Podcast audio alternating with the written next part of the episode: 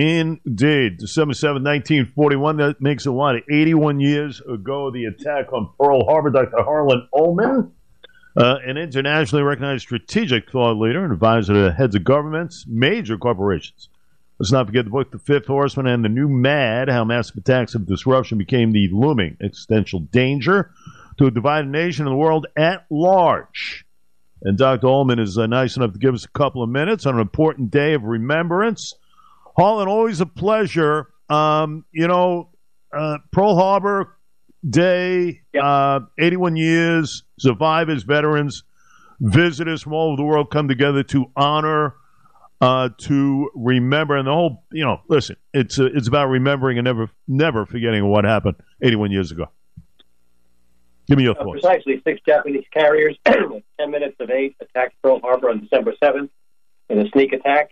Uh, all eight battleships and uh, Battleship Row in Pearl Harbor, four were sunk, four were badly damaged. All except the Arizona, which is still a living memorial to Pearl Harbor, returned to active service. About 2,400 Americans were killed, mostly on Arizona. And that attack rallied a nation that was almost as divided then as it is today. Interestingly, COVID 19, in which more Americans died than were killed in battle in every war we fought since 1775, has divided the nation even more. Interesting to ponder why that happened over the last 81 years. Yeah.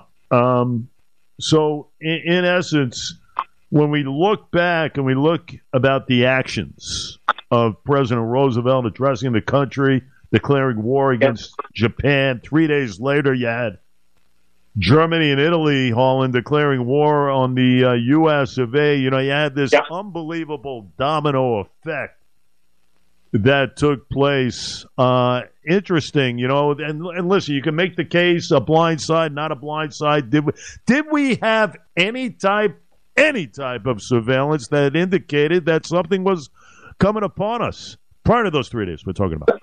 Not really, because remember in those days there was really no such thing as space satellites or anything like that. The Japanese attack was tactically brilliant, with one exception, and that is Admiral Nagumo, who also lost the Battle of Midway, and then after losing the Battle of Saipan three years later committed suicide. Never followed up, never hit the submarine bases, never hit the fuel bases. But the attack was brilliantly orchestrated.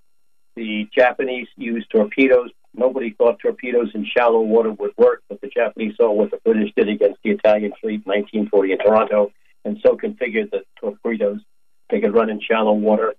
The Pacific Fleet and the Pacific forces had been on alert continually for several weeks.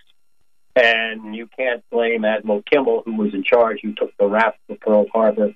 The fact of the matter was that this was a complete surprise attack, and the Japanese got away with it. You can argue we should have known better, but the fact of the matter is, had it not been for Pearl Harbor, I'm not sure the nation would have rallied to enter World War II. The other interesting fact is that Winston Churchill immediately came to America. I remember this is 1941 in Europe, where the war was not going well, and spent nearly three weeks, most of it with Franklin Roosevelt, working out the strategy to defeat Hitler and, of course, Germany. Now, what president since in the war has met our opposite numbers for more than a couple of days? it's an interesting parallel. I'm talking with Dr. Harlan Ullman on Pearl Harbor, the anniversary, 81st anniversary, folks. You know, the intentions of Japan, not accentuated enough here, because it was more, and tell me if I'm wrong, was it more preventative on their end? As far as their actions, I should say. Because it was really about preventing uh, the United States Pacific Fleet, Harlan, right, from interfering with some of the planned military actions, talking about Southeast Asia against some of these overseas territories, the UK involved, the Netherlands, you know, that type of thing. Those are the United States. It was more kind of a of a preventative measures from that happening, right? Uh, it was a bit more than, more than that, Jay. The, the Japanese were starved for resources. They went to war in Manchuria in 1931. They needed oil, they needed iron for steel, and they expanded their so-called Great East Asian co-prosperity sphere. And you're absolutely right. They were afraid that the Americans and the Allies would stop them. And their view was, looking at America and America's uh, introversion and its failure to go to war in Europe, that Pearl Harbor would be such a shock and awe attack that America would seek some kind of diplomacy to end the war. They thought they'd attack it, destroy the Pacific Fleet, and they could come to some kind of a diplomatic arrangement with America. And of course, they could not have got it more wrong. Um, you know, it's interesting. You go back to the Abe's Pearl Harbor speech. Uh, very well received over there, Japan. We're talking about, and a lot of people express the opinion that it struck kind of the right balance of regret. Uh, Harlan, you know that the Pacific War occurred. Really, often no apologies too. You know, that was interesting as well. Well, when Roosevelt said that dastardly act, it, it was the way that Roosevelt put it. It was his language. Uh, Churchill mobilized the English language and sent it off to war, but Roosevelt also did that in his appeal to Congress when he declared or asked Congress for a declaration. Now, what's interesting is that this the next the next two months mark the anniversary, the 80th anniversary of the Battle of Stalingrad. And what's interesting about Stalingrad, in which, as you know, the Germans pushed the Stalingrad limits, and then after desperate, desperate fighting that went on for four or five months, Marshal Zhukov, in the middle of winter, marched a million Russians to outflank the German Sixth Army and cut it off. And it was destroyed and had to surrender in February. The question is in Ukraine, will the Ukrainians see that example of what General Zhukov did during the Stalingrad siege and use the winter as a time to mount an offensive against the Russians? That's a very interesting question we will see being played out. Point, no question about it. Harlan Ullman with us, December 7th, 1941. One of the biggest mistakes that I have read about over time, uh, Harlan, was not the, the Japanese not really destroying the smallest of American ships. It was our submarines. Because when you look at the submarines of how they survived and how the damage was done uh, to destroy more Japanese tonnage during the war than the Americans lost at Pearl Harbor. And really underestimating the American public as well. But, you know, when you look at the game plan and everything else, I mean, they made some massive mistakes here as far as how well, they went about their business. As I said, they did not go after the submarine pens. And yeah. if they had bombed the submarines, it would have taken quite a while. Remember, we started World War II, I wouldn't say with a handful of ships, but a very modest navy. And interestingly, virtually every capital ship, every large ship that was built for World War II had its keel laid before Pearl Harbor because of the two Vinson Trammell Naval Building Acts that got the Navy going. And when we finished World War II, we had over 6,000 ships and almost 100 aircraft carriers of all sizes. I mean, this is the most formidable Navy that ever existed. But your point is correct. If the Japanese had taken out the submarine fleet at Pearl Harbor, and more importantly, the fuel, the fuel would have prevented operations. Fortunately for us, the aircraft carriers were at sea, and so they were safe. But Admiral Nagumo was not an aggressive admiral, and thank goodness, because of seniority, he was in command. Because if the Japanese had a really competent admiral, the war might have turned out differently. Bring up, uh, you bring up Nagumo, and a lot of people wonder, you know, why didn't they send uh, that third wave uh, into Pearl Harbor? That that wave was to have attacked the the tank farms went over the U.S. Navy machine shops, the stores, all the centers, the administrative centers, and everything else around there.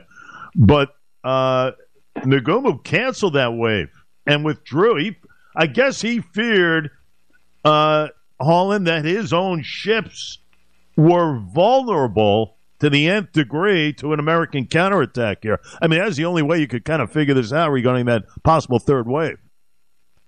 He also he was not an aviator; he was a surface officer, he was there because of seniority. Admiral Yamamoto, who was the commander in chief of the Japanese Navy, did not like and trust Nagumo, but because of seniority, Nagumo found himself in that position. And he lacked judgment. And similarly at Midway, when he realized that there was an American fleet in the vicinity and began rearming, he then set those four Japanese aircraft carriers as, as potential uh, explosive targets because they had lots of fuel, they had lots of ammunition and ordnance. And when Wade McClusky's dive bombers attacked in the space of just a few minutes, three Japanese carriers were at the bottom in June 1942 simply because Nagumo uh, lacked the judgment and got himself in a position where he was enormously vulnerable. And by good fortune and huge courage, the Americans took advantage of that. So we were lucky, as I said, Nagumo was not was in command and not a more competent Japanese admiral because the outcome could have been different.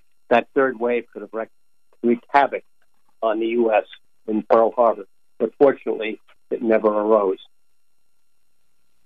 Editor the Harlan Ullman. Now, before we let you go, you wrote a piece, came out UPI today regarding Stalingrad. Talk to me a little bit about that and where the folks can read that. Go ahead. The, the pieces in Stalin uh, in UPI. This is the 80th anniversary of Stalingrad. As you know, in June 1941, when Hitler invaded Russia, the Russians got to the outskirts of Moscow and then were repelled by the by the, the Germans were repelled by the Russians. So in August 1943, uh, Hitler ordered the Sixth Army under General von Paulus to move east and to take Stalingrad. Why they wanted to take Stalingrad made no sense because all they wanted to do was to cut the Volga River. And so quickly the Germans got to the outskirts of Stalingrad and this huge, horrible siege began. What was interesting was that Goering, who was head of the uh, Luftwaffe of the Air Force, said, I will bomb, I will bomb the Russians into submission. But what they did do by the bombing was so obliterate Stalingrad that it made tank and mobile warfare impossible so the German infantry had to proceed on the ground, and it became hand to hand fighting, in which the Russian commander, General Kulikov, said, You need to hug the belt. You need to get as close to the Germans as you possibly can so they can't use their artillery. And 25 years later, General Giap, the North Vietnamese general, used the same tactic against the Americans. Then in late November, early December, while the fighting was raging in Stalingrad, as I said, uh, General Zhukov, later Marshal Zhukov, had a double pincer envelopment that moved around Stalingrad and attacked from the west, routing the Romanian and Italian forces that were in reserve. Tracked von Paulus, and in February he had to uh, he had to surrender. But this was in the midst of Russian winter. How do you move a million people secretly in the middle of winter? Is something the Ukrainians ought to be looking at. Even though today there are drones and there are all sorts of reconnaissance methods, but the Ukrainians have proven themselves tactically brilliant. And so if you look at the model of Stalingrad, if I were the Ukrainians, I would certainly be planning some kind of major offensive either in the Donbass or against Crimea, because you know the Russians are preparing for a spring campaign, moving in lots of artillery, certainly in the east and possibly in Belarus, because they could consider opening a second front, though I think that's unlikely. So Stalingrad offers a real example of what can be done despite the difficulties of fighting in the winter. Peace. You can find it where? UPI, Harlan? United Press International. Just go online, hit voices, and my column appears there every Wednesday. There you go. The great uh, Harlan Ullman uh, does does it all, and uh, let's uh, let's not forget uh, the fine book. That's right, the fifth horseman in the new Mad: How Massive Attacks of Disruption came the looming existential danger to a divided nation and the world at large. Uh, Dr. Harlan Ullman, a very important day, no question. December seventh, Pearl Harbor Day, Absolutely. day to never forget. A day, we should, a day we can never forget. No question about it. Harlan, always good talking with you. We'll talk soon, all right? We'll chat soon.